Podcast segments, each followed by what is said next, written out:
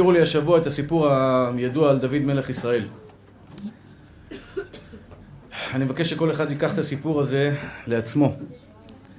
כי מה שהתורה מספרת לנו, מה שהנביא מספר לנו, בדרך כלל יש בזה אה, דברים שקשורים אלינו. דוד המלך בא אליו נתן הנביא. נתן הנביא בא לדוד המלך בשאלה פשוטה, ואומר לו, אדוננו המלך, יש לי שאלה. בבקשה. דוד היה גם דיין, היה פוסק אפילו בדיני, בדיני נפשות, ודוד אה, מקשיב לשאלה, ונתן הנביא שואל אותו, יש יהודי אחד, עשיר גדול, יש לו בקר וצאן, לרוב כבשים, עיזים, חמורים, סוסים, גמלים. שם העשירות הייתה נמדדת במספר הצאן והבקר שיש לאדם.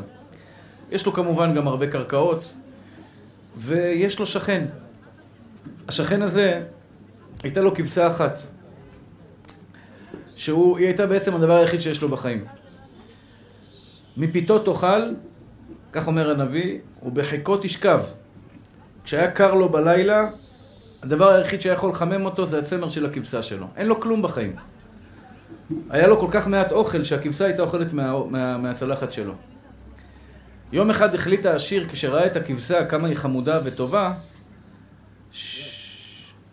אמר לעצמו, למה שאני לא אגנוב לבן אדם הזה את הכבשה שלו? ובאמצע הלילה שלח את השליחים וגנב לו את הכבשה. אדוננו המלך, מה דינו של אותו גנב? אמר לו בזעם המלך דוד, בן מוות האיש ההוא. לא רק שהוא צריך להחזיר את הכבשה, בן מוות האיש ההוא. לכאורה זה לא מתאים לעונש. מה הוא עשה? הוא גנב. תחזיר כפל, תעניש אותו, תכניס אותו לבית סוהר שנה, שנתיים, שלוש, אבל בן מוות? כן. בן מוות האיש ההוא. נתן הנביא ענה לו בתשובה מאוד חדה וברורה. אתה הוא האיש. אתה הוא האיש. כלומר, למלך היה מותר 16 נשים. פילגשים פלוס נשים שהוא יכול להתחתן איתם, 16 נשים סך הכל. יש לך. היו לו כבר הרבה נשים לדוד המלך. אתה הסתכלת על בת שבע, וראית אותה שהיא יפה. אמנם היא קיבלה גט מבעלה, זה נכון, גט על תנאי, שאם הוא ימות במלחמה היא תהיה מגורשת. לא מספיק לך הנשים שלך? ראית את אותה אישה של אוריה החיתי, אותה אישה מסכנה, אותה לא מסכנה, אלא יש לה, לבעל שלה יש רק אותה, והחלטת גם אותה לקחת. ובסופו של דבר, כמובן שאנחנו לא, לא יכולים לדבר על דוד המלך, כי אנחנו לא מבינים בהשגות שלו, אבל בסופו של דבר, דוד המלך, אחים יקרים, שלח ליואב בן צוריה, שר המלחמה, ואמר לו, תשלח בבקשה את אוריה, את אוריה החיתי, בעלה של בת שבע, תשלח אותו לקרב, לקו הראשון, כדי שימות במלחמה. דוד המלך, כשהוא שמע את מה שקרה פה, הוא התעלף מיד. הוא הבין שבעצם הוא גזר את דינו. את הפסק דין שהוא נתן על כבשת הרש, הוא בעצם נתן על עצמו. אחים יקרים, שבוע שעבר דיברתי על כסף. דיברתי על מידת הרחמים. אני אתן תזכורת קטנה למה שדיברתי שבוע שעבר. אדם שלא יודע לוותר, לא יוותרו לו מן השמיים. אדם שכל הזמן אומר, אני אראה לו מה זה, ייקוב הדין את ההר. מגיע לו עונש ומעניש, בסופו של דבר, מן השמיים יענישו אותו. מי שלא רוצה שמן השמיים יענישו אותו על טעויות שהוא עושה, תתנהג במידת הרחמים. מידת הוותרנות. אני קורא לזה גיבור שכובש את יצרו, מה זה גיבור אמיתי? שמצליח להתגבר על היצר הרע שלו. היצר הרע אומר לך אל תוותר. אומר לך אל תוותרי. מי שעשה לך את זה מגיע לו להיענש, את צריכה להתגבר עליו ולהגיד לו, אני לא מענישה, אלא אני מוותרת. במילים פשוטות אני פראייר. אם אתה תהיה פראייר ותוותר למי שעשה לך רע, אלוקים יוותר לך. אותו דבר בכסף. הרבה פעמים אנחנו כביכול עובדים כמו חמורים, עובדים קשה כדי להרוויח משהו וצריכים לתת איזה צדקה לבן אדם עני שלא הלך לעבודה מימיו. לבן אדם שלא יודע להרוויח כסף. ואז אתה אומר לעצמך עוד פעם, אני פראייר. אומר לך הקדוש ברוך הוא, תהיה פראייר, אני אהיה פראייר. את זה דיברנו שבוע שעבר. אני רוצה, אחים יקרים, לקחת את זה עוד קצת קדימה לעוד כמה נקודות חשובות. אחד מהדברים החשובים ביותר בחיים שלנו זה להיות בן אדם נאמן. להיות בן אדם נאמן זה נאמנות פנימית. זה, בשכונות גדלנו ככה. אל תהיה בוגד. אל תהיה בוגד, נכון? אתם מכירים את זה. אחים יקרים, אתה נאמן לאשתך? אתה נאמן לחברים שלך? אתה נאמן לאלה שקוראים לך שאתה חבר שלהם? כי אם אתה לא נאמן לאחד מהנקודות שאמרתי, הקדוש ברוך הוא יתנהג איתך באותה מידה והוא לא יהיה נאמן גם למה שהוא אמר לך, תעשה ותקבל. כלומר, נאמנות זה משהו מאוד פנימי. למדתי את זה ממישהו שבדרך אגב אמר לי, זה לא הכי צדיק בעולם, לא מעבודת צדיקים, סיפרתי לכם את זה פעם. אחד שהיה גנב מקצועי, אבל ברמות הגבוהות. היה מספר לי שהיה עושה סנפלינגים, עולה, קבוצה, בקיצור, היה מתכנן שודים רציניים. ברוך השם הוא חזר בתשובה. אז שאלתי אותו באחת מהמקרים, תגיד לי, מה המצב שלך עם אשתך? אתה לא עושה שטויות ברחוב, אתה לא מחפש דברים מהצד? הוא מיד התעורר ואמר לי חס ושלום. בחיים לא. ואז הוא המשיך ואמר לי, הרב, תדע לך, בקבוצה שלי, בחבר'ה שלי, מי שלא נאמן לאשתו, אנחנו באותו רגע מעיפים אותו מהקבוצה. כי אם הוא בגד באשתו, הוא יבגוד בנו בסופו של דבר. פתאום התעוררתי לזה. אדם שמדבר לשון הרע, אני חושב שהוא בוגד. אני לא מדבר על מי שיצא לו בלי כוונה לדבר לשון הרע. זה נפלט לפעמים, קשה מאוד להימנע מזה. אבל אתה יושב עכשיו, לחבר שלך אומר לו אהלן וסהלן. מה נשמע אחי? אני אוהב אותך אחי. אחרי הגב, אתה מלכלך עליו, אתה בוגד. אין לך טיפה של, אתה יודע, דיגנט, אמינות פנימית, כאילו, מה אתה, אחד בפה, אחד בלב? עכשיו, מה אני אומר לכם, אחים יקרים? אם זה היה נשאר ככה, זה בסדר. אבל זה לא נשאר שם. זה לא נשאר שם, בורא עולם רואה אותך מתנהג בצורה כזו, והוא מחזיר לך באותה מטבע. אתה מלכלך על חברים שלך מאחורה. זאת אומרת, אתה לא מספיק גבר לבוא לבן אדם ולהגיד לו, יש לי בעיה איתך, ואני לא מסתדר איתך, בוא נתקן את ההדורים, בוא ניישר את ההדורים, אלא אתה אומר לו, אני בסדר איתך, ומאחרי הגב אתה מדבר עליו לשון הרע, אומר לך הקדוש ברוך הוא, מה שאתה עשית לחבר שלך עכשיו, אני אעשה לך עם החברים האחרים, ואל תתפלא שיום אחד תגלה כך ותגלה כך ותגלה כך ותגלה כך, אני אפילו לא רוצה להוציא את זה בפה. הרבה אנשים באים, אחים יקרים, זה דבר כל כך ברור ופשוט, הרבה אנשים באים למנ... לשנות את המזל שלהם. לא הולך לי. לא הולך לי בזה, לא הולך לי בחתונה, לא הולך לי עם הילדים, לא הולך לי עם המשפחה. כל הילדים לא אוהבים אותי. והוא בא, על מי הוא צועק? או על בורא עולם, או על הרב, או על, לא יודע, הוא מחפש איזה מישהו אשם. או את הגרוש שלו, את הגרושה שלו, כל, כל אחד מחפש את השם, השם הפרטי שלו.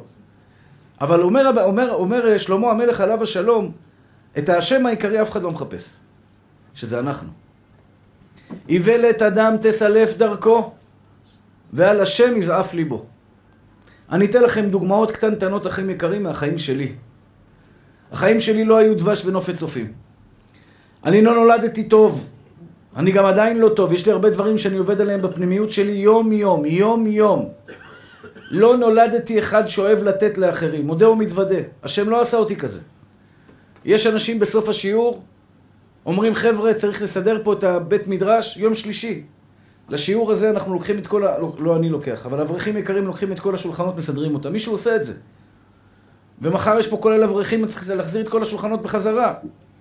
יש את השלושה ארבע חבר'ה הקבועים, אני לא יודע אם נולדו מזה או לא נולדו מזה, שהם תמיד ירימו יד, אני אסדר. אני אסדר את השולחנות. ותמיד הם יבואו לפה בשתיים בלילה, באחד בלילה, אחרי שהמקום יתרוקן, ויסדרו את השולחנות בחזרה. אני לא הייתי אחד מהם, גם היום אני קשה לי להיות אחד כזה. לקום ולהתנדב למשהו שאני לא חייב. לא, לא נולדתי כזה. ואחים יקרים, אתה יכול להישאר כמו שאתה, עם החסרונות שלך ולא להשתנות. אני אגע בנקודות, אני קצת ברחתי עכשיו, אבל עוד מעט אני אחזור לנקודות שלנו. עכשיו, זה משהו בינך לבין בורא עולם, בעולם האמת, יהיה לך את החשבון שלו, כל אחד מה שהוא יכול לעשות עשה. אני הקטן בא ואומר לכם, זה לא בעולם האמת, בעולם האמת זה רק הסיומת, זה מתחיל בעולם הזה. זה מתחיל פה, אחים יקרים שלי. אם אתה רוצה שחברים שלך יהיו נאמנים אליך, נאמנים אליך זה מילה זה מילה. ויעמדו מאחריך, לא משנה אם אתה למעלה או למטה, כי בשביל זה אתה חייב להיות אחד כזה. אין פעם אחת שאתה תבגוד בחבר שלך שהוא באמת צריך אותך ואתה נעלם לו, כי זה לא נוח לך ברגע הזה, אתה יכול להיעלם. ויש לך את כל התירוצים שבעולם לא לעשות את זה, אבל בסופו של דבר, בורא עולם מתנהג איתך באותה מידה. אתה לא נאמן, הוא לא נאמן. ואני אומר את זה לגברים ולנשים. כל אחד רוצה להיות שהצד השני יהיה נאמן אליו. גבר רוצה שאשתו תהיה נאמנה אליו. אישה רוצה שבעלה יהיה נאמן אליה. לפני שאנחנו באים ובודקים מה קורה עם הצד השני, השם שואל אותך, מה איתך אחי? אתה נאמן? אתה שומר על עצמך, אתה לא מדבר דברים שאתה לא צריך לדבר עם נשים אחרות. אתה לא מסתכל במקומות שאתה לא אמור להסתכל. אחרי זה, כשאתה תהיה נאמן, אומר לך בורא עולם כבר לצד השני, אל תדאג. זה בילד אין. זה בנוי בפנים שבורא עולם יסדר לך שהצד השני יהיה נאמן אליך. ולבחורים ולבחורות הרווקים, אני מתחנן אליכם. כשאתם מתפללות לקדוש ברוך הוא, כי זה מאוד חשוב, למה אני מדבר, למה אני הרבה פעמים מדבר לרווקים ולרווקות? כי אתם לפני הרגע הכי קריטי בחיים שלכם. בחירת בת, בת הזוג או בן הזוג, שזה בחירה לנצח. אתה בטוח מתפלל, נכון שאתה מתפלל מתוק שלי? אז אני אגיד לך מה אתה מתפלל. אתה רוצה אותה קודם כל צדיקה. אחרי זה אתה רוצה אותה צנועה, שזה בערך אותו דבר. אתה רוצה אותה חכמה. אתה רוצה אותה מכוח נתינה, שהיא תבוא לתת ולא רק לקחת. אתה רוצה אותה שתראה יפה בעיניך. גם קצת יראת שמיים, קצת ג'ובות, שיהיה לה להשתבח שם מול העד, והכל מסודר, נכון? יפה. שואל אותך הקדוש ברוך הוא שאלה, תגיד לי, מה איתך, אחי? אתה עומד בקריטריונים האלה? אתה בקריטריונים האלה? זה מה שהיה דוד המלך, אתה הוא האיש. כשאת מתפללת עכשיו לבעל צדיק, לבעל טוב, לבעל אוהב, לבעל נאמן, לבעל שתוכלי לשלוח אותו הביתה לאן שלא, לאן שלא יהיה על פני כדור הארץ, ואת יודעת, יש לי בעל ישר, באמת צח ונקי. זה בסדר גמור לבקש אחד כזה, אבל תמיד בורא עולם שואל אותך, בתי, האם את כזו כשאת מבקשת אחד כזה? אם את כזו, את לא צריכה אפילו להתפלל, הוא יגיע עד אלייך. כלומר, אם אני מבקש שאשתי תהיה צנועה וטובה ויראת שמיים, ובאמת, באמת אשת חיל, וזה דבר שהוא מדהים אותי כל פעם מחדש. תמיד אנשים אומרים, תראה אשתו של הרב עובדיה, איזה מסירות נפש, גידלה 11 ילדים ובעלה לא בבית. זכה שיש לו אישה כזו. מכירים את אלו שאומרים לך? אברהם אבינו זכה, הייתה לו אישה כמו שרה. יצחק אבינו זכה, הייתה לו אישה כמו רבקה. יעקב אבינו זכה, היה לו אה, רחל ולאה. מה זה? זכו? בטח זכו. אתה יודע למה הוא זכה אברהם? שיש לו את שרה? כי הוא היה אברהם. אדם גדול שעומדת מאחריו אישה גדולה, הוא לא יכול לקבל אישה גדולה אם הוא לא אדם גדול. אין כזה דבר. אם אתה רוצה שתעמוד אישה פייטרית מאחריך, ותדעו לכם, אחים יקרים, אני יכול להעיד את זה בבית שלי, שאני, ברוך השם, באמת, כל יום, כל יום, אתמול חזרתי אחת בלילה, אני כבר לא זוכר את המספרים, כל לילה, כל לילה, שעות מאוחרות. מה אתם חושבים? כשהתחתנתי איתה, אשתי אמרה לי, לך, זה בסדר, אני לא צריכה חיים, לא צריכה בעל, לך, תטייל בכל העולם, תלך, אני פה, זה בסדר. מה פתאום? אל תזוז לי מהווריד, שמה לי אזיקים. אבל ביום שהיא ראתה שבנפשי הדבר, היא ראתה שאני באמת עושה משהו שאני מאמין בו בכל נימי נשמתי, היא התייצבה מאחריי. היא התייצבה מאחריי. אם אשתך מציקה לך, אח יקר שלי, אל תעשה, כן תעשה. אם אשתך מחפשת לך בטלפונים, מה קרה, מה קרה, אח יקר שלי? אל תגיד למה אלוקים נתן לי אישה כזו. תגיד למה אני גרמתי לה שהיא תחטט לי בטלפונים. כי כנראה אני לא משדר מספיק אמינות, ולא צריך להתבייש בזה, זה בסדר. אני לא בא לרדת עליכם חס ושלום, אני אומר, אבל אומר לך הקדוש ברוך הוא, יש, יש משפט, אני, אני, אני קורא את זה בפרקי אבות, אני אוהב ללמוד פרקי אבות, זה, זה ממלא אותי הרבה במוסר. תשמעו מה אומרת התנא באבות. ואני מבקש שתיקחו את הפסוק הזה איתכם. בטל רצונך מפני רצונו, סליחה, לפני כן. עשה רצונך כרצונו, לא. עשה רצונו כרצונך, שיעשה רצונך כרצונו. בלבל קצת, אבל פשוט מאוד. כשאתה אוכל סטייק, אתה אוכל אותו ברמ"ח איברים ושס"ה גידים, ישתבח שמו לעד. כל גופך מושקע בסטייק, לא לאבד חס ושלום הנאה מרגע. אוכל, חותך, מסדר את המלח כמו שאתה אוהב, מסדר לך את זה בצלחת, אוכל מכל הלב. אומר לך הקדוש ברוך הוא, לבריאות. תגיד, זה רצונך. רצונך לאכול סטייק ואתה עושה את זה מכל הלב, נכון?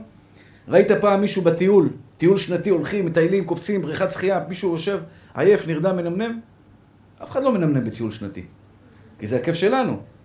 אבל בשיעור תורה כמה מנמנמים משתבח שמו לעד? יש כאלה, השיעור שלי, השתבח שמולד, הוא קם מהשיעור שלי, עושה נטילת ידיים ברכות השחר והולך לעבודה מחדש. שעה שינה אצלי בשיעור זה כמו שמונה שעות שלו על המיטה. הוא מה זה מרענן. הוא קם, אתם מכירים שאתה קם בבוקר כזה, איפה אני? קם ככה, נוטל ידיים, מה זה רענן? אומר לי, עד ארבע בבוקר הוא לא נרדם, מהשעה שינה שהוא ישן. בסדר. אומר לך הקדוש ברוך הוא, תקשיבי גברת, מה אתה רוצה? אה? אתה אוהב לקנות בגדים יפים? לבריאות. אתה רוצה מכונית יפה? לבריאות. אתה רוצה אישה טובה? לבריאות. אתה רוצה אוכל טוב, בית טוב? זה רצונך.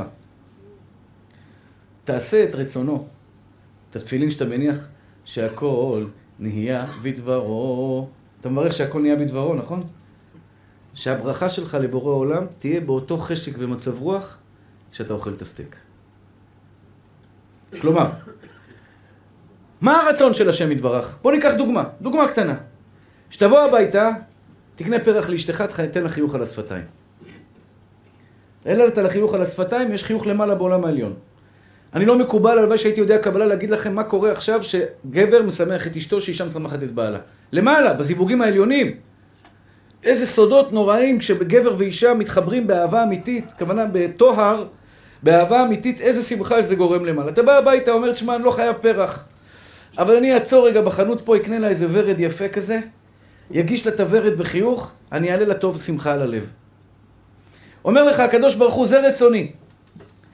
אם אתה תקנה לאשתך פרח, או שאתה תברך ברכת המזון בכוונה, בדיוק כמו שאתה אכלת את הסטייק שלך, תעשה, רצונך, תעשה רצונו של השם יתברך כמו שאתה עושה את רצונך, אלוקים יעשה את רצונך כמו שהוא עושה את רצונו.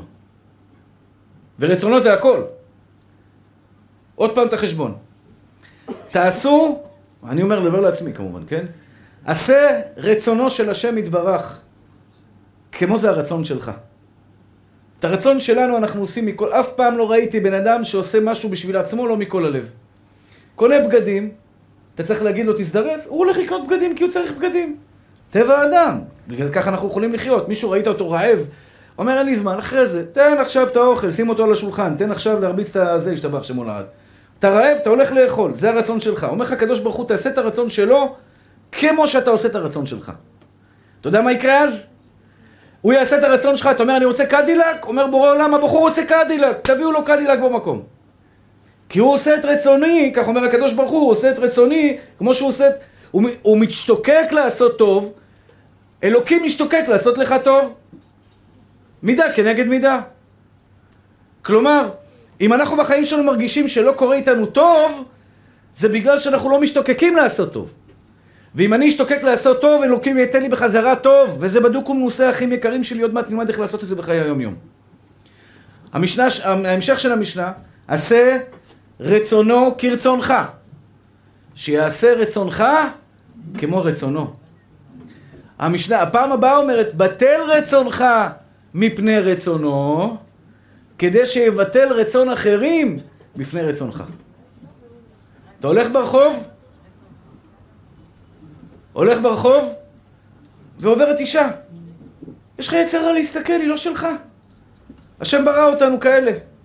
היצר רע אומר לך, תסתכל, תראה, סתם, תסתכל, תסתכל, תסתכל, כאילו מה, מה, מה תרוויח בזה בגדול. אבל היצר רע אומר לך, תסתכל. מתעוררת בך תשוקה. מתעורר בך רצון להסתכל לצד ההוא. אומר לך בורא עולם, תבטל את רצונך. אל תסתכל. אל תסתכל לכיוון ההוא. קח את הרצון שלך, תאכוף אותו. סגור אותו. תנצח אותו. אני אבטל רצון אחרים בפני רצונך. כשאתה תרצה משהו ממישהו, גם אם הוא לא רוצה, אני אכפה עליו שהוא ירצה.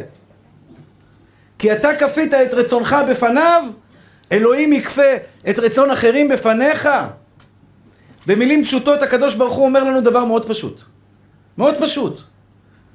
אל תחפש אשמים למצב שלך, תסתכל במראה, תמצא את האשם העיקרי.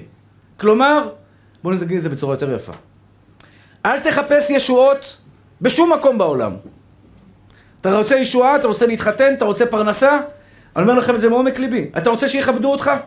אתה רוצה שאנשים יהיו נעימים אליך, טובים אליך? שיסתכלו אליך ברצון טוב, בעין טובה? תסתכל במראה, תמצא בדיוק את הבן אדם המתאים לפנות אליו. תהיה אתה טוב, תקבל טוב. תהיה רע, תקבל רע, אחי. תדבר לשון הרע, ידברו עליך לשון הרע. תשנא אחרים, ישנאו אותך. אתה יושב ליד מישהו באוטובוס ואתה מרגיש שאתה שונא אותו, הוא ישנא אותך גם בחזרה. כי אתה לא מצליח להתגבר על התאווה הראשונית שלך, שאתה לא מתחבר לבן אדם הזה, אז אתה מרגיש שאתה שונא אותו, אומר לך הקדוש ברוך הוא בסדר. אבל אל תתפלא אם השכן שלך ישנא אותך, אם חס ושלום קרובי משפחה שלך ישנאו אותך, ואתה לא מבין למה הוא שונא אותי. אולי אתה שונא גם. אולי גם אצלך יש חלילה בתוך הלב איזושהי שנאה שגורמת לך בסופו של דבר שאחרים ישנאו אותך. שבוע שעבר אמרתי לכם, יש קודים, אחים יקרים. יש קודים. לעבור את העולם הזה בהצלחה. מבחינת... כל דבר שתרצה בחיים שלך להצליח, אני בטוח שכולכם רוצים שיכבדו אותם. שכולכם רוצים להיות נאהבים. אין בן אדם עלי אדמות שלא רוצה שיאהבו אותו. אין חיה כזו.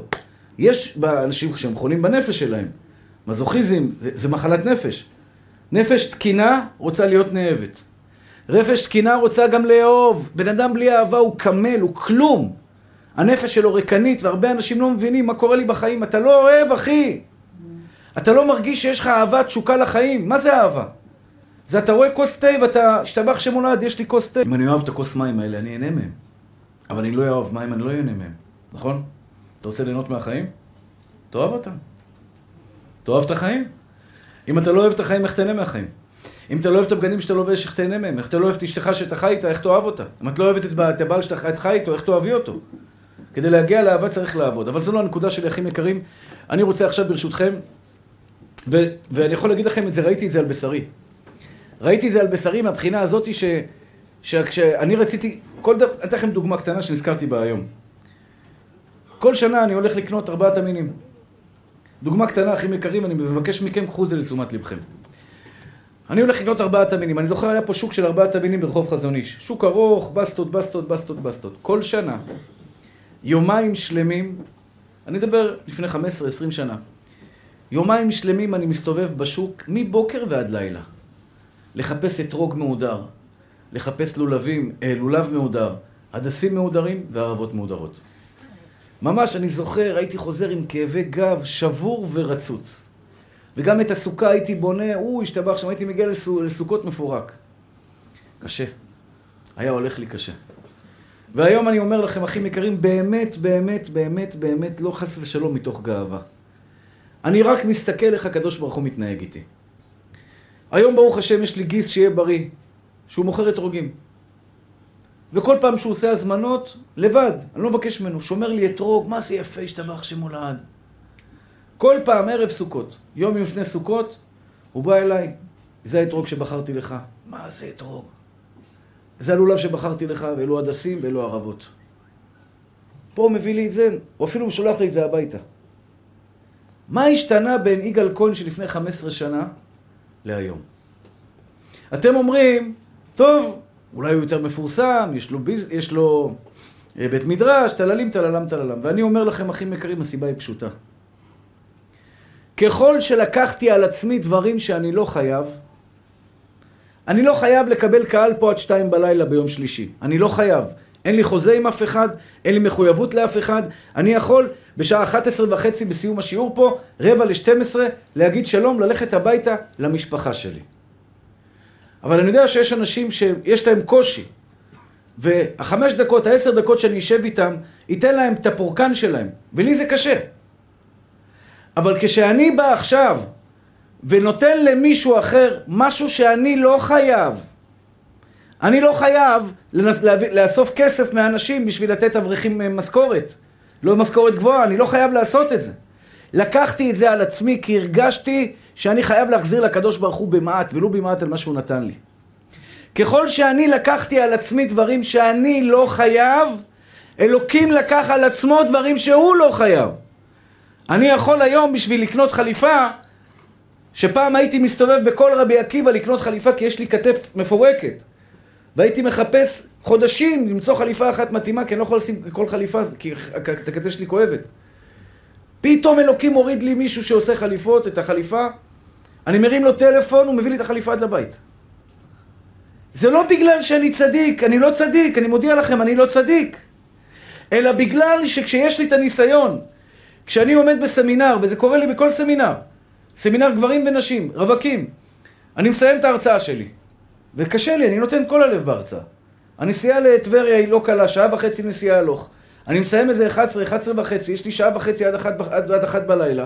הדבר היחיד שאני רוצה זה לברוח לאוטו ולנסוע. לנסוע כי אני רוצה לנוח, אני גם בן אדם. אבל אני יודע שאם אני אעמוד שם, אני לא בא להגיד לכם עליי דברים הכי יקרים, זה פשוט מה שאני ראיתי, איך בורא עולם מתנהג איתי. אז אני נשאר שם, ואנשים שבאים אליי רוצים ברכה וכולי, רוצים ייעוץ, אני אומר לו, אח יקר שלי, שמעת דברים, קח על עצמך משהו לכבוד בורא עולם. אני נשאר שם שעה על הרגליים, אנשים באים ואחד מקבל שבת, אחד מקבל כשרות, אחד תפילין, אחד זה, אחד זה, אחד זה, אחד זה.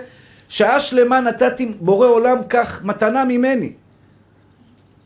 כלומר, ככל שאתה מראה לקדוש ברוך הוא, ואני שואל אתכם, אחים יקרים, אתם עושים מה שאתם חייבים או קצת מעבר? גברת יקרה, זה הזמן שלך להוכיח לבורא עולם שמגיע לך מעבר לחתן שלך. שמגיע לך משהו אקסטרה. התפילות שלך הן נכונות, אבל הקדוש ברוך הוא אומר, גברת, לכי תראי לי שאת עושה מעבר. מהיום שאני התחלתי לקחת על עצמי דברים שאני לא חייב, איתמר, תקשיב לי טוב. תצאו מהקופסה המרובעת של החיים שלכם ותגידו, אוקיי, אני לא חייב היום ללכת לחלק דיסקים, אני לא חייב לחלק אוכל לעניים, אני לא חייב לתת צדקות יותר מדי, אני לא חייב זה, אני לא חייב זה. אומר לך הקדוש ברוך הוא, נכון, אתה לא חייב, גם אני לא חייב. ביום שאתה תעשה משהו שאתה לא חייב, אלוקים יעשה לך משהו שהוא לא חייב. אתה נכנס למקום העבודה, את נכנסת למקום העבודה. אפשר לחייך? זה מכה בדור הזה. אנשים עוברים לידי, מסתכלים עליי, בוחנים אותי מכף רגל ועד ראש, כמו איזה רנטגן, כאילו הוא בודק לי כמה עלו לי הנעליים, כמה עלו לי הסנדלים, כמה גופייה, כמה עלתה לי העניבה. הוא אפילו לא מהנהן בראש. כלום, תעשה ככה, בן אדם, שלום, יהודי ליהודי. לא יודע, אפילו לא יהודי. מה, אני דרוזי נראה לך, תקרא לי דרוזי, מה אתה רוצה? תעשה משהו ככה, על חתול, לכלב, תעשה לו אוואו, משהו נחמד. מסתכל עליך מבט קפוא כזה בפרצוף, ממשיך הלאה. אתה יודע, אתה יכול לחייך אליי נשמה, אני במצב קליני קשה, תחייך אליי, תן איזה חיוך, משהו. תאיר לי פנים, תראה לי את השיניים שלך, ולבן שיניים מחלה, פרשת שבוע למדנו את זה. מה זה... אפשר להתחיל לחייך מעכשיו. קשה לאנשים, זה לא יאומן. קשה לבן אדם להוציא חיוך מהשפתיים. טוב, אתה לא חייב לחייך, בסדר? נכון, אף על פי שכתוב בתורה. כתוב את זה בתורה, בא איזה רב אחד פעם לתלמיד, אמר לו, למה אתה לא מחייך? הוא אומר לו, מה, אני חייב לחייך? איפה זה כתוב בתורה? וואי, איזה פסוק הוציא לו, כמעט ייבש, אותו הוא ייבש, בטח אותו ייבש. אמר הקדוש ברוך הוא לקין, למה נפלו פניך? אחרי שקין רצח את אבל, יעני הוא רוצח, בא אליו הקדוש ברוך הוא, מה שואל אותו? למה נפלו פניך? למה אתה נראה בדיק עם אמי שלי? שמע אמינה שאסור להיות עם פרצוף תשעה באב של מתאגרף שהולך לתת לך איזה אגרוף בין הבא פרצוף עכשיו. ויש אנשים אחים יקרים, פרסומת למוות מהיר. קח לו את הפרצוף, הנה הוא הולך להרוג אותך בשנייה. מה יש לך, אחי? אתה יכול לחייך? לא חייב? הוא אומר לך בקדוש ברוך הוא, תעשה טוב, הנשמה שלי. אם אתה תחייך לכל בן אדם, אלוקים יחייך אליך. כן. אם גברת יקרה תכנס הביתה אחרי יום קשה, והשתבח שמולד, לא חסרים ימים כאלה. אבל הילדים שלך מחכים לראות אימא, אני, אני לא מצליח להבין את זה אף פעם, הילדים שלי, אני ממש כועס עליהם. נכנסים הביתה, איפה, יש אוכל? תגיד לי, מה, אתה קרנף? מה, אתה, אתה, אתה גן חיות? נכנס ישר לחפש את האבוס שלו? תגידי שלום, תגידי, נכנסת הביתה. עכשיו, אני באמת כל כך, אני, אני כל כך שמח שהבנות שלי נכנסות. אתה יודע, הבנות שלי מגיעות הביתה, אני שמח. אני מחכה, מחכה ככה עם פנים מחייכות. בואו. מה זה? בואי הנה, בואי הנה. שלום, שלום, כן. חיוך אפשר? למה? למה לא? להיכנס הביתה. עכשיו, אין לי מצב רוח, אני מקבל את זה, זה בסדר. אני יודע שלפעמים אתה נכנס הביתה ואין לך מצב רוח. אבל תעשה טובה על הלב של הבן אדם השני, תחייך אליו, אחי. תחייך אליו, מה יקרה? לנהג, בוקר טוב נהגוס. אתה עולה לאוטובוס, בוקר טוב נהג. תודה רבה על הנסיעה. לא חייב. מה, אני עובד באגד? אני צריך עכשיו לדפוק לו על השכם ולעשות לו מסאז' עוד מעט? אתם מכירים את אלו? לא חייב, לא עושה. לא צריך, נשמה, לא צריך. אל תעשה, בובלה שלי. אתה תבקש מבורא עולם, הוא יגיד לך את אותו משפט. לא חייב, לא עושה לך. ואתם תראו אנשים מיליונים כאלה, מיליונים, כל היום אסוואט, שחור, פט פט פט פט, מקטרים, מקטרים, מקטרים, מקטרים, מקטרים. לא, הולך לי, קשה לי, טדדם, טדדם, אשתי, חוץ מעצמו הוא לא מאשים את אף אחד. לך נשמה, תסתכל פעם במראה, תראה איך אתה נראה, איך אתה רוצה שאשתך תייחס אליך אם אתה נראה ככה? תאיר פנים, אחי, תבוא הביתה, אז יאללה, מספיק כבר, היא קנתה שמלה לחתונה, מסכן, הוא יושב שבעה, שבעה ימים בבוץ ובשק ואפר על זה שהיא בזבזה לו 500 שקל על השמלה. מה יש לך אתה? אז מה אתה רוצה שהיא תחזיר לך? שיתכבד אותך? אני זוכר את זה, בדור הקודם היו קמצנים ברזלים, משתבח שמו לעד. מסכנים, הם באו, אני יודע, מעוני, אתה יודע, מה זה ברזלים? שלוש שעות הוא רב איתה על השמלה שהיא רוצה לקנות לחתונה. עכשיו, מסכנה אישה. אז זה אני באמת לא ידעתי, אחרי החתונה, גברים יקרים, תזכרו. התחתנתי עם אשתי, בחתונה הראשונה שהיא הלכה, קנתה בגדים. אחרי שבועיים עוד חתונה, אמרתי לה, קנית שבוע שבוע, שבועיים, תקנה... וואי, איזה טעות זה היה. זה לא תעשה מדאורייתא. לא ללבוש בגד בחתונה אחר חתונה, זה כתוב מפורש בתורה, נכון נשים? זה, זה אסור בדאורייתא. אני אבוא עם אותה שמלה חתונה אחר חתונה. הבן אדם בא, מוציא לה את הנשמה, מוציא לה את הזה, רב איתה, מבזה אותה, בסוף אין ברירה, קונה לה. ואחרי זה אומר, למה תראו את אימא שלכם איך מתנהגת אליי. איך היא מתנהגת אליך? כי אתה מתנהג אליה באותה מידה, נשמה. אני לא יכול לבקש ממך כבוד אם אני בז לך בלב, אם אני מוציא לך חס ושלום כל פעם שאתה מבקש ממני טובה, עושה לך ומוריד אותך. אומר לך הקדוש ברוך הוא, נשמה, אתה תקבל את מה שבישלת. עכשיו, יש אנשים שהולכים עם בורא עולם, או בחיים שלהם בכלל. אתה חצאית על הברך, אתה מבין? זה משגע אותי.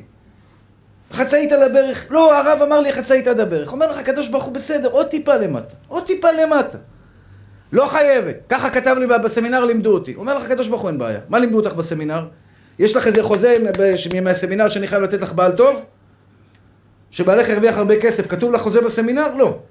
ש, שהילדים שלך יהיו בעזרת השם מירת שמיים טהורה וזה? לא. איך אני יכול לבוא לקדוש ברוך הוא להגיד לו אני לא חייב, הרי אני צריך אותו בכל כך הרבה דברים שהוא לא חייב לי. הסיפור הידוע, סיפרתי לכם, רב שלמה זלמן אוירבך, סיפור אמיתי וטוב ואמיתי וכל כך נכון. על אותה אישה שהייתה בשערי צדק אצל הפרופסור, מסכנה עברה טיפולים, אוי, כמה אנשים באים אליי. השם ירחם ויציל. זה, זה, זה כמו, אני מרגיש שהוא כאילו בא לתת לי איזה אגרוף של חוסר באמונה. הוא בא אליי, אומר לי, הרב, לא מצאו אצלנו כלום. אין, אין, אין עם מה להתחיל טיפולים. אני לא רוצה אפילו לעדכן אתכם בפרטים, אין עם מה להתחיל טיפולים. מחפשים ועושים ניתוחים, אין, אין, אין, אין, אין. זו הייתה האישה.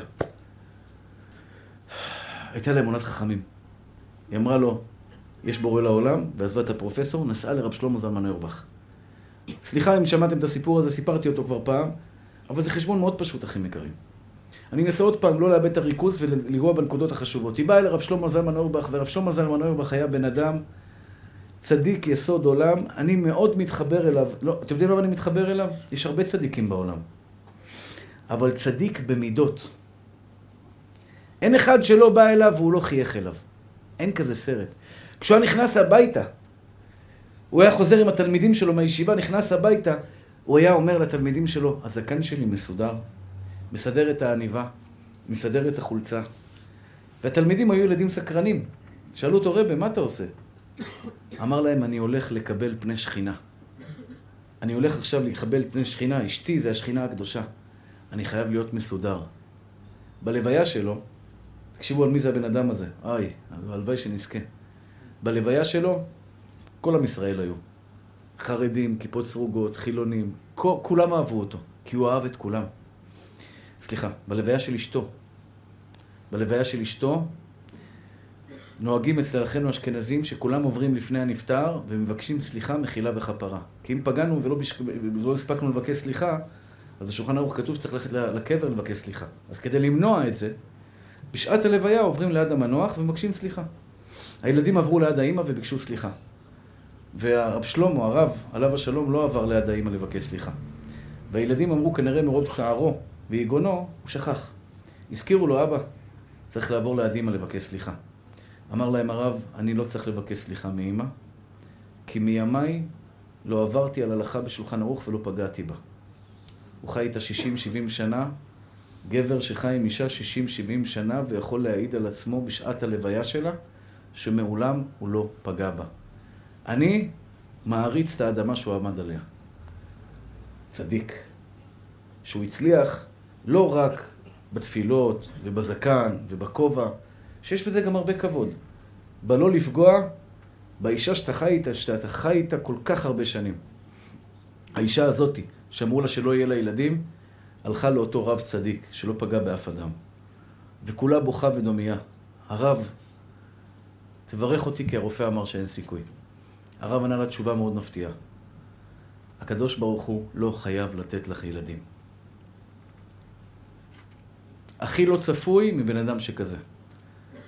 היא הבינה, כנראה זו גזירה משמיים, ככה הרב אומר לה.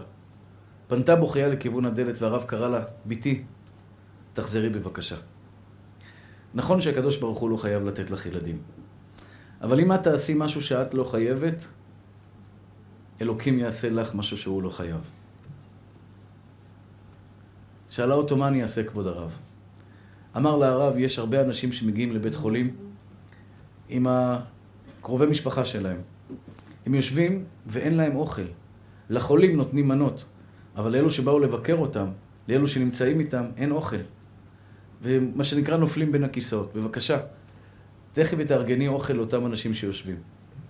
היא פתחה גמח, והתחילה כל יום ללכת לבית חולים ולחלק סנדוויצ'ים לאותם אנשים שיושבים ומחכים לחולים שלהם.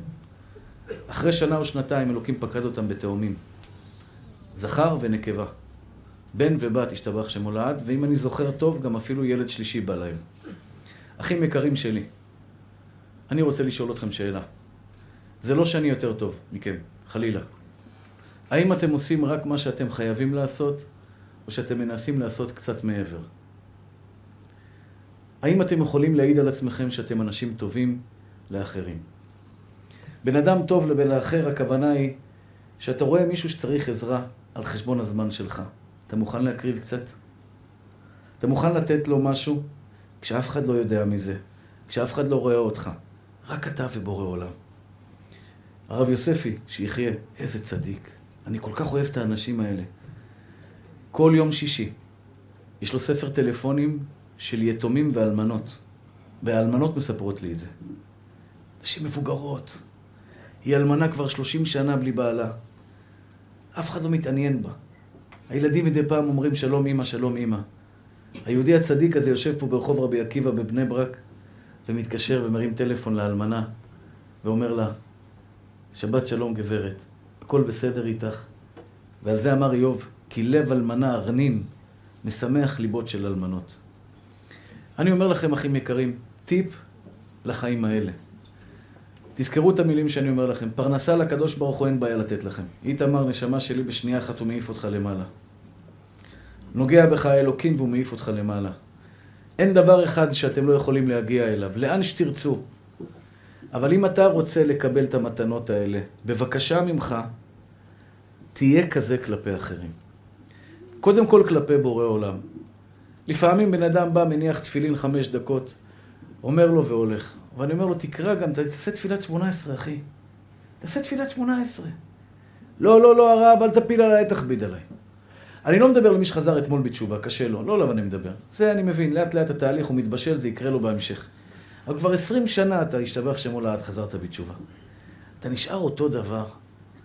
אתה לא מנסה קצת להיות יותר טוב. כאילו, הרב, אל תגיד לי משהו שאני לא חייב. עכשיו, אני אף פעם לא אומר לבן אדם משהו לא חייב.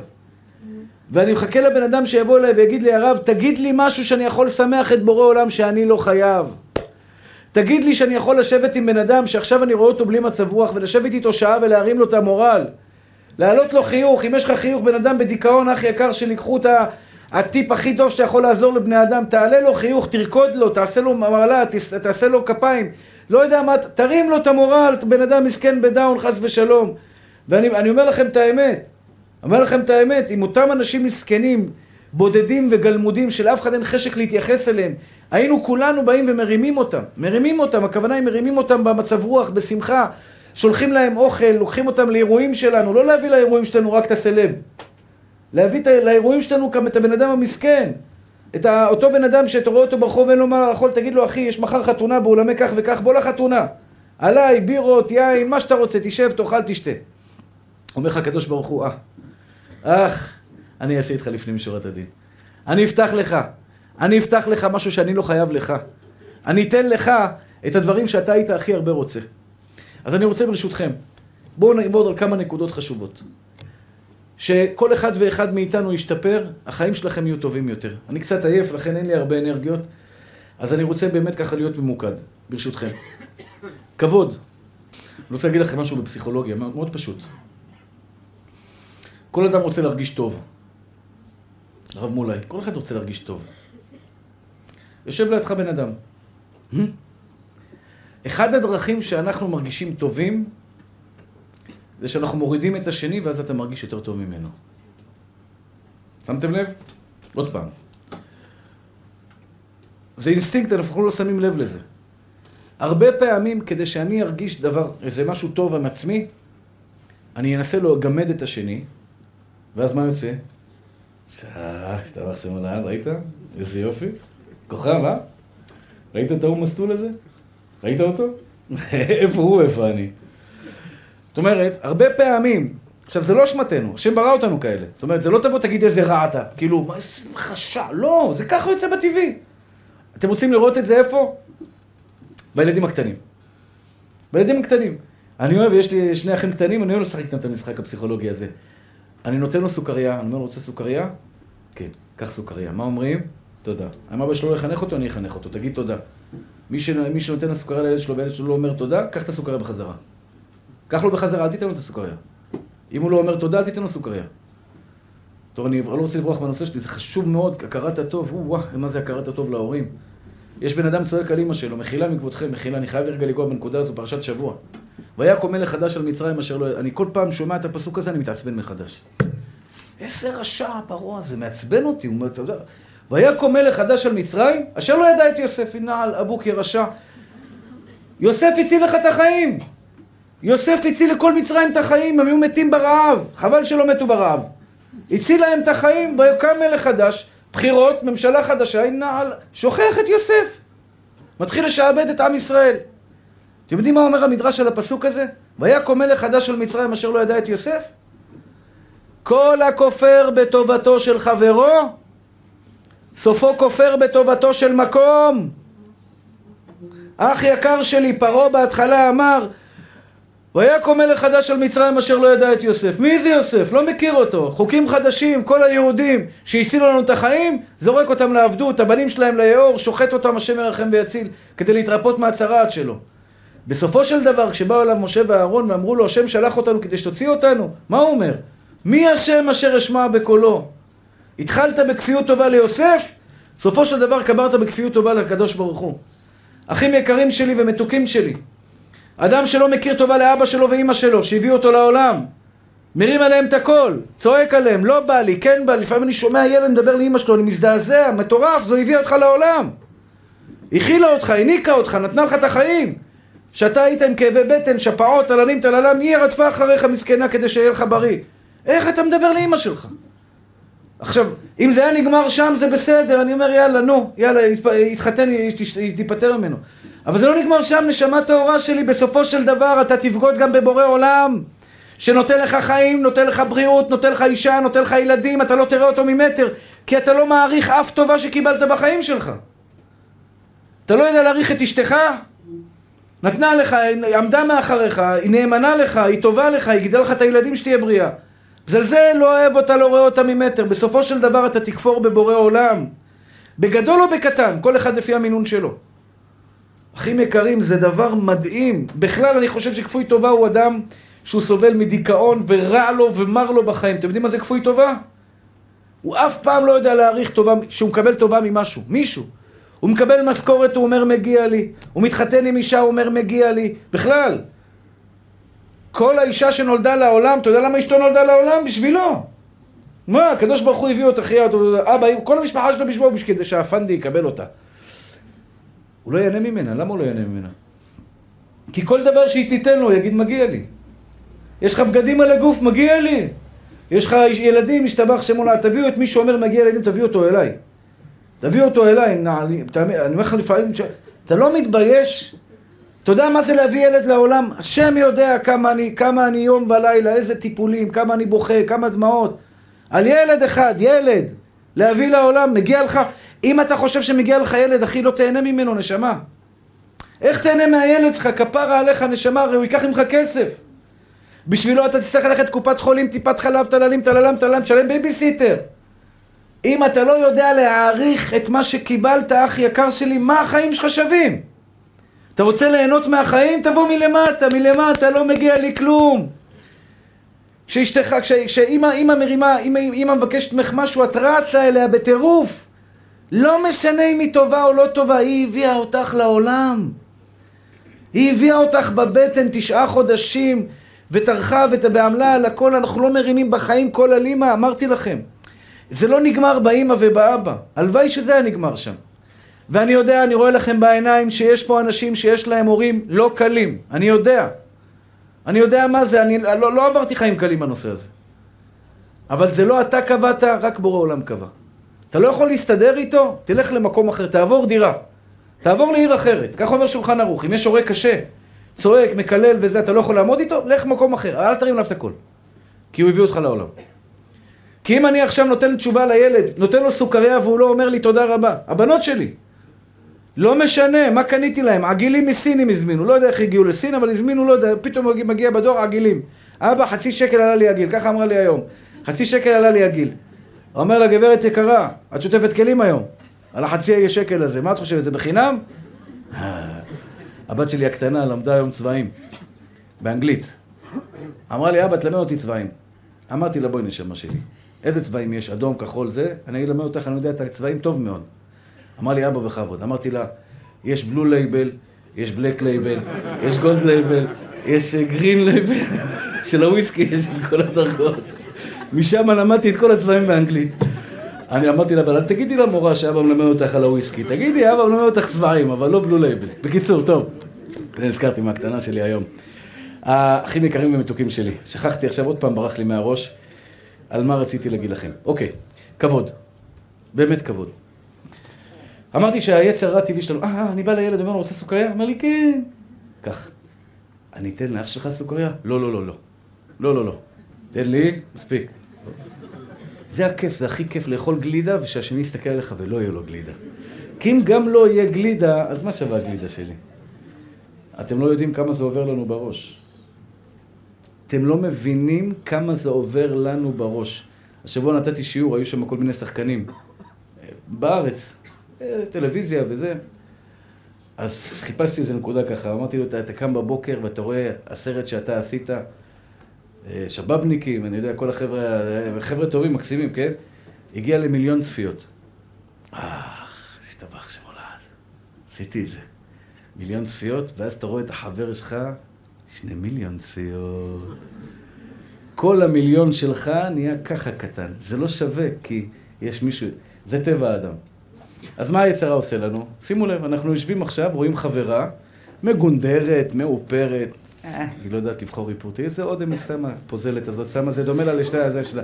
בכלל לא מתאים, כן? למה? כי אם היא לא יפה, אז אני הכי יפה, נכון? היה שלגיה, מי האישה הכי יפה בעיר? אני יודע ככה, הייתה אומרת לבטבחתית הזאת למראה. מי האישה הכי יפה בעיר? כשהייתי ילד היה שלגיה. אז אה, זה טבע האדם. כדי שאני ארגיש טוב, אז אני, אני מוריד את האחרים. עכשיו שימו לב, תראו. תראו, תראו איזה פשוט זה, אחים יקרים. עכשיו, מה קורה? זה בין גבר לאשתו. בין, בין הורה לילד שלו. האבא אומר, הילדים שלי לא מכבדים אותי. אבא יקר, טהור, נשמה טהורה, הם לא מכבדים אותך כי אתה בז להם בלבך. כל פעם שהם לוקחים לך כסף, אתה מסתכל, פרזיטים, אתה קורא להם. גומרים לי את כל הכסף. אף אחד בעולם לא שומע את זה, נשמה, אבל יש אחד ששומע. אחד ששומע ומתנהג איתך באותה מידה. אתה מבקש מאשתך, אחים יקרים, נש... אומר לכם, זה, אין לי משהו יותר נקי בלב מאשר המשפט שאני אומר לכם עכשיו. יש גבר מסתכל על אשתו, אומר לה תה, אשתי היקרה, היא רצה במהירות האור להכין לו תה. היא רצה במהירות האור, וכשהיא מגישה לו את התה, היא לא הולכת כבר למטבח, היא עומדת לראות שהוא שותה ולשאול אותו, טעים לך בעלי היקר? וכולם מסתכלים ואומרים, תשמע, זה זכה מפעל הפיס. הקדוש ברוך הוא אומר לך, לא! אם תפתח לו את הלב, אתה תראה שהוא מעריץ אותה באותה מידה, אם לא יותר, כמו שהיא מעריצה אותו, כי אין חד סטרי. אין כזה דבר. כדי שהיא תאהב אותו, ותעריך אותו, ותכבד אותו בצורה שהיא מכבדת אותו, הוא חייב לכבד אותה קודם לכן, וזה לא במילים. בזה אתה לא יכול להיות שחקן. אתה לא יכול לבוא לילד שלך להגיד לו, בני אהובי, אני אוהב אותך, כשבלב שלך אתה אומר, איזה ילד בטבחת יצא כמו אמא שלו, אין לו שכל בלירה. כמה פעמים זה קורה? כל פעם שהבת שלי מקבלת הפרעת קשב וריכוז, היא מסתכלת עליי, אשתי, הגנים שלך עוד פעם יצאו. לא, אבל גם כשיש דברים טובים היא אומרת, האמת. גם כשיש דברים טובים היא אומרת. אתה מבין? אם אתה מסתכל על הילד שלך בתור ילד בעייתי, כאילו ילד שנפל תפוח רחוק, רחוק, רחוק מהעץ, אומר לך הילד, אומר לך בעולם, חכה, ילד יגדל.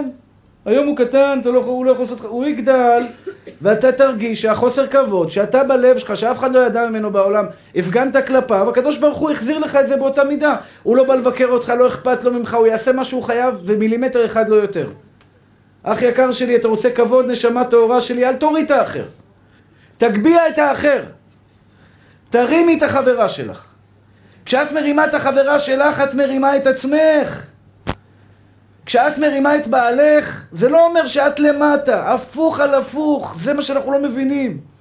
כשאני עושה אותך דבר מכובד, טוב לי. אתה יודע למה טוב לי? כי יש לי חבר שהוא מכובד ולא חלילה מזולזל. ועל זה אומר התנא באבות, איזה הוא מכובד, המכבד את הבריות. אחים יקרים, אתה נמצא במקום עבודה, אתה נמצא ברעיון עבודה, אתה נמצא בבית הכנסת, מה אתה אומר על מתפללי בית הכנסת? מה אתה אומר עליהם, צדיק? שהם טובים או רעים? ראית אחד שמדבר באמצע התפילה, מחקת אותו? אין בעיה. זאת אומרת, אתה אוהב למחוק אנשים, הוא גם ימחק אותך, ויש לו עוד הרבה חברים שגם ימחקו אותך. זה לא הדרך הנכונה להתנהג בעולם הזה. אם אתה רוצה שהקודים שלך יעבדו, ואמרתי לכם, כסף לא יעשה לך את זה, כי בסופו של דבר כסף לבד, אי אפשר לחיות בעולם. אתה צריך אהבה, אתה צריך להיות מחובר, אתה חייב אנרגיות טובות לידך. כי אם אין לך אנרגיות שליליות לידך, אתה תרד. אתה רוצה כבוד? אתה רוצה שיכבדו אותך? כמה עם הפנים לפנים, כך לב האדם לאדם. אתה רוצה טוב השם עליך, אח יקר שלי, אני מבקש מכם, את הנקודה הזו אני חייב לחדד. בבקשה מכם, תעשו גם לקדוש ברוך הוא נחת רוח קצת יותר ממה שאתם חייבים. יש לך חצי שעה בלילה לפני שאתה הולך לישון, אתה בא לך לשמוע מוזיקה. אומר לך הקדוש ברוך הוא, בוא בני אהובי, תשמע שיעור תורה. תשמח את בורא עולם, אתה שומע שיעור תורה, אלוקים למעלה, שמח. הגמרא אומרת שיהודי יושב ולומד תורה, שאתה שומע עכשיו במחשב שלך שיעור תורה, הקדוש ברוך הוא אומר למלאכי השרת, חזו חזו בניי אהוביי, עליך, שיושב ועוסק בתורה שלי. אתה עכשיו יכול בחמש דקות של סרטון, חמש דקות של סרט, של, של, של אה, חמש דקות של ספר שקראת. אתה יכול להעלות שמחה אדירה לקדוש ברוך הוא למעלה בשמיים. בינינו, אחים יקרים, כמה צער יש ברגע זה לקדוש ברוך הוא בעולם. חשבתם על זה פעם? כמה נרצחים ברגע זה? כמה אנשים נרצחים בעולם ברגע זה? חס ושלום, אני לא מדבר על זה. כמה דברים לא טובים קורים בשנייה הזו, גנבות, רציחות, תאונות, טללם, טללם, טללם, חולים, מחלות. וכל הצער הזה על הכתפיים, אי אפשר להגיד כתפיים, על בורא עולם משתבח ויתעלה שמו לעד. ואתה יהודי אחד יכול לעשות לו טוב. אתה יכול להעיר לו אור. את יהודייה אחת יכולה, במילה טובה שאת נותנת לחברה שלך, בטלפון, בפעם אחת שאת רואה איזה חיזוק, שאת מתחזקת קצת יותר בצניעות. נכון שאת לא חייבת, אבל את, את גורמת עונג עילאי לקדוש ברוך הוא למעלה. את יודעת מה, מה זה עושה לקדוש ברוך הוא? כשיעברו לו החתנים שמגיעים לך, האופציות, החתן הזה, החתן הזה, החתן הזה, אומר הקדוש ברוך הוא, הילדה הזאתי תמיד חשבה עליי, אני רוצה לחשוב עליה עכשיו. כשה, כשהמספרים התחילו לרוץ למעלה בשמיים, כמה כסף מגיע לך, ואני אומר לכם את זה בוודאות גמורה. כשהמספרים למעלה בשמיים יתחילו לרוץ, כמה מגיע לך, כמה מגיע לך, ככה, ככה, ככה, עשית עבירה. כשחס ושלום אתה מעלה בתפילה לקדוש ברוך הוא, בא מקטרג, אומר, איזה ילד רע, מופרע, עשה ככה, עשה ככה, אומר הקדוש ברוך הוא, בסדר. אבל בוא תראה כמה דברים טובים הוא עשה. כשאתה מקרב את אח שלך ואתה מביא אותו לשיעור איתך, מה אתה מראה לקדוש ברוך הוא בזה? מה אתה מראה לקדוש ברוך הוא כשאתה שולח סרטון לחבר שלך כדי שהוא יתחזק? אבל אתה מתבייש בזה. אומר לך הקדוש ברוך הוא, תתבייש בשבילי, אני אתבייש בשבילך, אני אעשה בשבילך את מה שלא מגיע לך, את מה שכל מלאכי השרת אומרים לא מגיע, אני אגיד להם כן מגיע. אתה רוצה חסד בעולם שלך? ועל זה דוד המלך אומר, הבוטח באדוני חסד יסובבנו. אתם יודעים מה זה חסד יסובבנו? חסד יסובבנו זה נקרא שכל החיים שלו מסביב זה חסד. יש אחד שיש לו חסד בכסף, אבל לא טוב לו עם אשתו. יש אחד יש לו אישה טובה, אבל לא טוב לו עם כסף. אחד טוב לו עם אשתו והכסף, אבל לא טוב לו עם הילדים. לכל, לכל, הרבה אנשים בעולם, יש להם דברים טובים פה, פה, פה, פה, אבל יש להם גם דברים אחרים לא טובים. הבוטח בהשם חסד יסובבנו. אומר חובת הלבבות, אתה יודע למה? איך קשור ביטחון בהשם להיותך בן אדם טוב? בן אדם טוב אומר, אם אני אכבד אותך זה לא יבוא על חשבוני. אתם יודעים מה זה הבוטח בהשם? אני אתן לכם דוגמה. הבוטח בהשם זה אחד שיודע שמה שמגיע לי מבחינת כבוד, אף אחד בעולם לא יכול לקחת לי. לכן הוא סולח. מישהו דיבר עליו לשון הרע? הכל בסדר, מוכר לך מחילה גמורה, סע.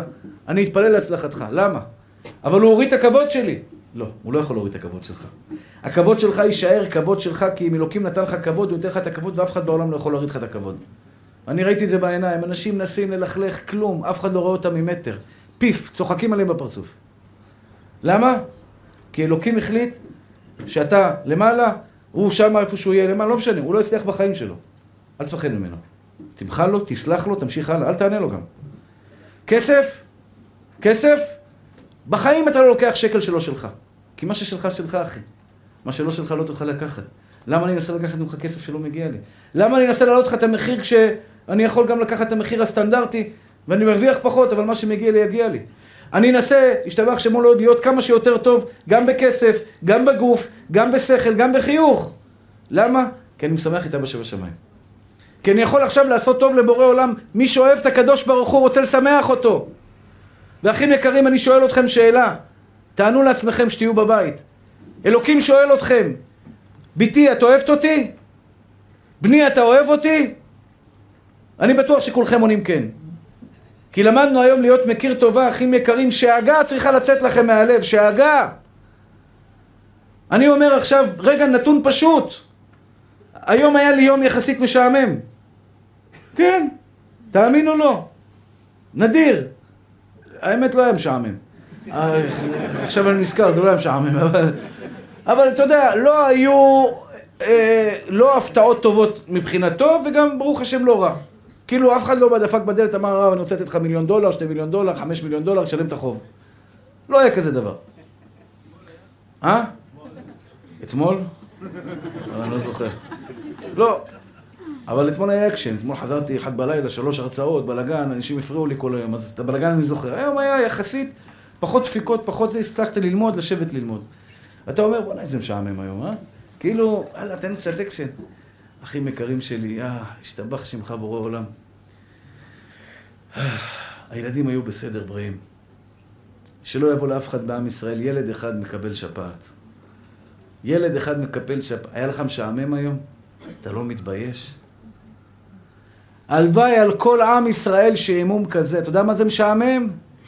שהיית בריא ולא טיפול נמרץ ולא וירוסים, לא חיידקים, לא אנטיביוטיקות. זה שעימום טוב, אחי. אשתך לא דפקה לך עם פטיש על הראש, זה שעמום מצוין. לא פתחו לך עכשיו ארנונה, אה, סגרו לך את החשבון, עשו לך עיקול על החשבון כי שילמת ארנונה בזמן, המצב שלך גן עדן על החיים, אחי, אתה בריא ברמה חברים שישא גידים, הולך הביתה, אוכל, יש לי מצה בבוקר, אוכל מצה אחת שלמה עם גבינה, עבר הכל כמו שתקים, משעמם לך, אה? חיים משעממים שמואל. מיליארדים של חסדים אלוקים הוריד עליך היום ואתה בכלל לא פוקח את העיניים רק תנשום! אמא שלך בריאה, אבא שלך בריא, השתבח שמו לעד, לא יודע כמה אחים יש לכם. אני כל יום אומר, בורא עולם, יש לי שבעה אחים שיהיו בריאים עד מאה ועשרים. חשבתם פעם שברוך השם כל שבעת, שלושת האחים, ארבעת האחים שלכם בריאים? אתה יודע מה זה אח אחד מרים לך טלפון חס ושלום, בית חולים חס ושלום, על ערבים, כן? לא על יהודים, על, על המפגעים. איזה פתאום אחי מקרב כל הקרקע נשמעת לך מהרגליים, טראח בלאגן, אומר לך הקדוש ברוך הוא, שמרתי לך על כולם היום. הרב אהודה הוא מתוק, האחים שלך בריאים, אבא בריא, עושה מגדל פרחים, אמא במטבח עושה חורס סבזי, השתבח שמו לעד שתהיה בריאה. אה, הכל בסדר, האחיינים, הילדים בריאים, אשתך בבית בריאה, כיסא רחמים השתבח שמו לעד, יום שלישי היום קוסקוס היה, השתבח שמו לעד. זה קוסקוס טוניסאי זה, מאז שעזבתי את כיסא רחמים, יאללה. טוב, מקווה שיבוא לי איזה חתן טוניסאי, אולי מישהו ידע להכין. בינתיים אני אוכל קוסקוס חנק שלא יורד לך בזה. אכלת קוסקוס הרב מולאי, תגיד לי, היה משעמם לך היום? יאללה, גן עדן של החיים. זה אדם שיודע להכיר טובה, רק פתח את העיניים, אחי, פתח את העיניים, לא צריך להיות גאון גדול, אנשים, את הפירורים שיש לנו מוכנים לשלם את כל ההון, את הפירורים, את הפירורים. אתה יודע מה זה את הפירורים? אחים יקרים שלי, אתם רוצים חסד עליכם? אתם רוצים כסף? יש בני אדם בשביל להרוויח כסף עובדים כמו חמורים. אני רואה את זה המון. שני בני אדם נכנסים, אחד איש הייטק, במחשב 35 אלף שקל בחודש, השתבח שמו לעד. השני בשביל 5 אלף שקל, 6 אלף שקל, 4 בבוקר יוצא, חורף, קיץ, סתיו, אביב, עובד כמו חמור. אתה רוצה לשנות את זה, אח שלי? תן קצת מעצמך. שהשם שואל אותך אם אתה אוהב אותו ואתה שואג לו כן. אתה שואג לו כן, כי אתה יודע להכיר לו טובה על כל מה שהוא נתן לך. הוא ישאל אותך שאלה אחת, תוכיח לי שאתה אוהב אותי. תראה לי במעשים, לא בדיבורים. זה כמו אישה, בעלי, אתה אוהב אותי, כפרה עלייך, אין כמוך בעולם. וטוב שאין ברוך, לא, לא. אין כמוך בעולם. אוהב אותה. אני צריכה לקנות, אה, אתה יודע, נעליים. נעליים? עוד פעם נעליים? מה זה נעליים? זה אהבה רק. זה קמצן, זה לא אוהב, זה, זה אגואיסט. שהוא ישאל אתכם בורא עולם, אתם אוהבים אותו? ואתם תגידו לו כן, הוא יגיד לכם, תוכיחו לי. אהבה מוכיחים כשעושים משהו שאתם לא חייבים. מתי עשית משהו שאתה יודע, זה היה הקרבה בשבילך? הקרבה, זה לברכה בורא עולם. זה מתנה בשבילך. זה בושה. לפעמים יש לי דיסקים באוטו, אני עובר עם המכונית עומדת לידי. עכשיו, אני מחלק דיסקים שלי, זה פדיחה. זה לא נעים. כאילו, מה משעמם לך בחיים, אתה הולך לפרסם את עצמך, כאילו, זה נראה לא טוב, נכון? אני מרגיש ככה. אני יושב באוטו, אהלן, אחי, מה העניינים? קח דיסק. עכשיו, אני אומר, עזוב אותי, לך כפרה, לא צריך אותך ולא את הדיסק שלך, תעזוב אותי, רק לא להתבייש. אבל רגע, אני עושה את זה בשבילי? עושה את זה בשבילו. עושה את זה בשבילו, כן, עושה את זה בשבילו. קח דיסק, אחי. קח דיסק. תאהב אותי, אל תאהב אותי, עליי. אני מוכן טיפה קטנה, קטנה, קטנה, בושה קטנה לקחת על עצמי. בושה קטנה לקחת על עצמי. אבל יכול להיות שעזרתי ליהודי. יכול להיות שעזרתי למשפחה שלמה. אתם עושים את זה, אחים יקרים שלי? בשבילכם תעשו את זה. אתם מחלקים דיסקים? אתם עוזרים לקדוש ברוך הוא לקרב את הבנים שלו אליו יתברך? אתם באים לשיעור, אתם באים לבד? לא נשמות טהורות שלי. תביאו איתכם עוד מישהו. תביאי איתך עוד חברה. ואני מבקש ממך, תעשי דף, קחי דף ורשימה, מה אני עושה לכבוד השם יתברך שהוא לא בשבילי. ובסוף הדף, ובסוף הרשימה הזו, תרשום משהו שאתה רוצה. אין לי צל של ספק, שמה שכתבת למטה יתגשם, תעשה מה שעשית למעלה. אחים יקרים, תהיו טובים אחד לשני. לא צריך לקחת ולהוריד. אנחנו בטבע שלנו רק לקחת, לקחת, לקחת. מה אני יכול לקבל לבן שלי, מהבת שלי, מהחבר שלי, מהשכן שלי, מכל בן אדם בעולם? לא. ואני אומר את זה, לפעמים בא לי בן אדם, מתקשרים לרב. אחד התקשר אליי, אומר לי, החלטתי להתגרש מאשתי. ואני הייתי מעורב קצת בשלום בית שם. החלטתי להתגרש מאשתי. טוב, השתבח שמולד. ניסיתי, שכנעתי, לא הולך. זהו, סתום, חתום. זה, שלם למזונות, משלם לזה, לוקחת את הילדים, עוברת לעיר אחרת, אין מה לעשות. טוב, בעוונות הרבים, כאב לי הלב, אני מאוד אוהב אותו. בקיצור, אחרי איזה חודש אני מתקשר אליו, או הוא מתקשר אליי, אני כבר לא זוכר, מה נשמע אחי? אני אומר לו, אתה יודע, אני כל הזמן חושב עליך. מה אתה עושה בבית לבד, מסכן, גלמוד, וזה, בטח שר עם גיטרה בדד, כל היום מסכן, כאילו, מה יש לך בחיים? אומר לי, על מה אתה מדבר, כבוד הרב? אמרתי לו, על הגירושים, לא אה, לא, לא, לא, בסוף הכל בסדר, החלטנו להישאר. בוא תגיד לי. כשאתה רוצה אותי, אני, אני מתגרש בזה וזה, אתה מתקשר אליי, אתה לא יכול להרים לי טלפון להגיד לי, הרב, השלמנו ואני נשאר בבית כאילו? זה כמו אחד מתקשר אליי, הרב, אשתי צריכה ללדת, צריכים זירוז, בלאגן, הרופא אומר בלאגן, מה השם שלה? אומר את השם שלה, מתפלל עליה, קורא פרק תהילים, משתדל, בלי נדר, קורא פרק תהילים. אחרי שלושה חודשים אני שואל אותו, תגיד לי, היא ילדה כבר?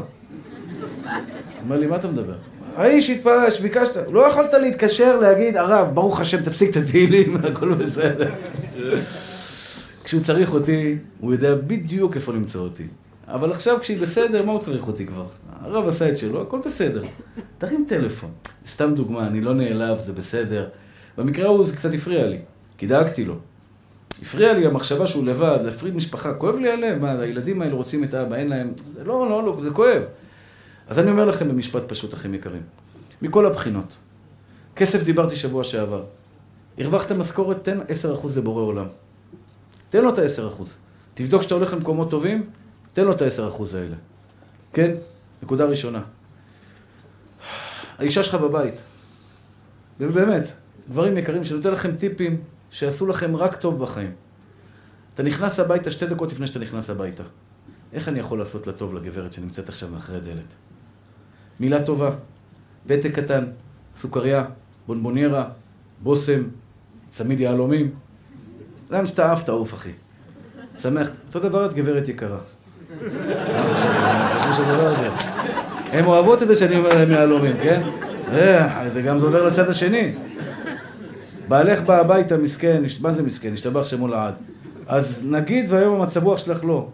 יש מצב שתעמדי, תגידי לו, בעלי יקר, אני שמחה שבאת הביתה, תאירי לו פנים ולא תגידי לו, לא שילמת ארנונה, לא שילמת ארנונה, אפשר את ההוצאה למוות לעשות בהמשך, תנו לו איזה בקשה אחרונה לפני כן. כאילו, באמת, לעשות לו טוב, אותו דבר לילדים שלנו, אותו דבר לחברים שלנו, לשכנים שלנו, בוקר טוב אחי, בוקר טוב, מה נשמע, בוקר טוב, בוקר טוב, בוקר טוב. נכון שזה כיף? כיף, עשיתי לך טוב על החיים, אמרתי לך בוקר טוב, גם עלה לי. אני פרסי, אני אשתבח שמול העד, אמרתי לך בוקר טוב, לא עלה לי כסף, עשיתי לך טוב על הלב. תראה איזה יופי זה. כבוד לאחרים, אחים יקרים. יושר, לא לזלזל בממון של אחרים. והכי חשוב, אבא שבשמיים. אח יקר שלי, אתה מניח תפילין? תצא מפה היום בקשה קטנה. תעשה 18 גם בתפילין שלך. אתה שומר שבת, קח איתך חבר, תעשה איתו שבת ביחד, תגיד לו, אחי, בוא נשמור שבת ביחד. אתה ברוך השם שומר כשרות, יש לך חבר שלא יודע מי זה, בוא אליו, תסביר לו מה זה לאכול כשר. כל אחד כיד השם הטובה עליו. אנחנו בעצם בזה עושים לקדוש ברוך הוא דבר פשוט. אנחנו אומרים לו, ריבונו של עולם, תן לי גם מה שלא מגיע לי. ואני בטוח בזה במאת האחוזים. ויהי השם את יוסף, ויהי איש מצליח, ויהי בבית אדוניו המצרי. הקדוש ברוך הוא נתן לו ברכה אדירה. כל הגדולים ביותר בהיסטוריה. משה רבנו זכה להיות, פרשת השבוע, הוא זכה להיות המנהיג של עם ישראל לנצח נצחים. אתם יודעים למה? כי הוא ראה את הטלה רץ, מגיע למעיין, שותה מהמעיין. משה רבנו הבין שהטלה הזה עייף. הוא לקח אותו על הכתפיים. אתה לא חייב לקחת אותו על הכתפיים, מושיקו. משה רבנו. אבל אמר, אני אקח אותו על הכתפיים, כי הוא עייף. אמר הקדוש ברוך הוא, זה ראוי להנהיג את העם שלי. זה ראוי להנהיג את העם שלי.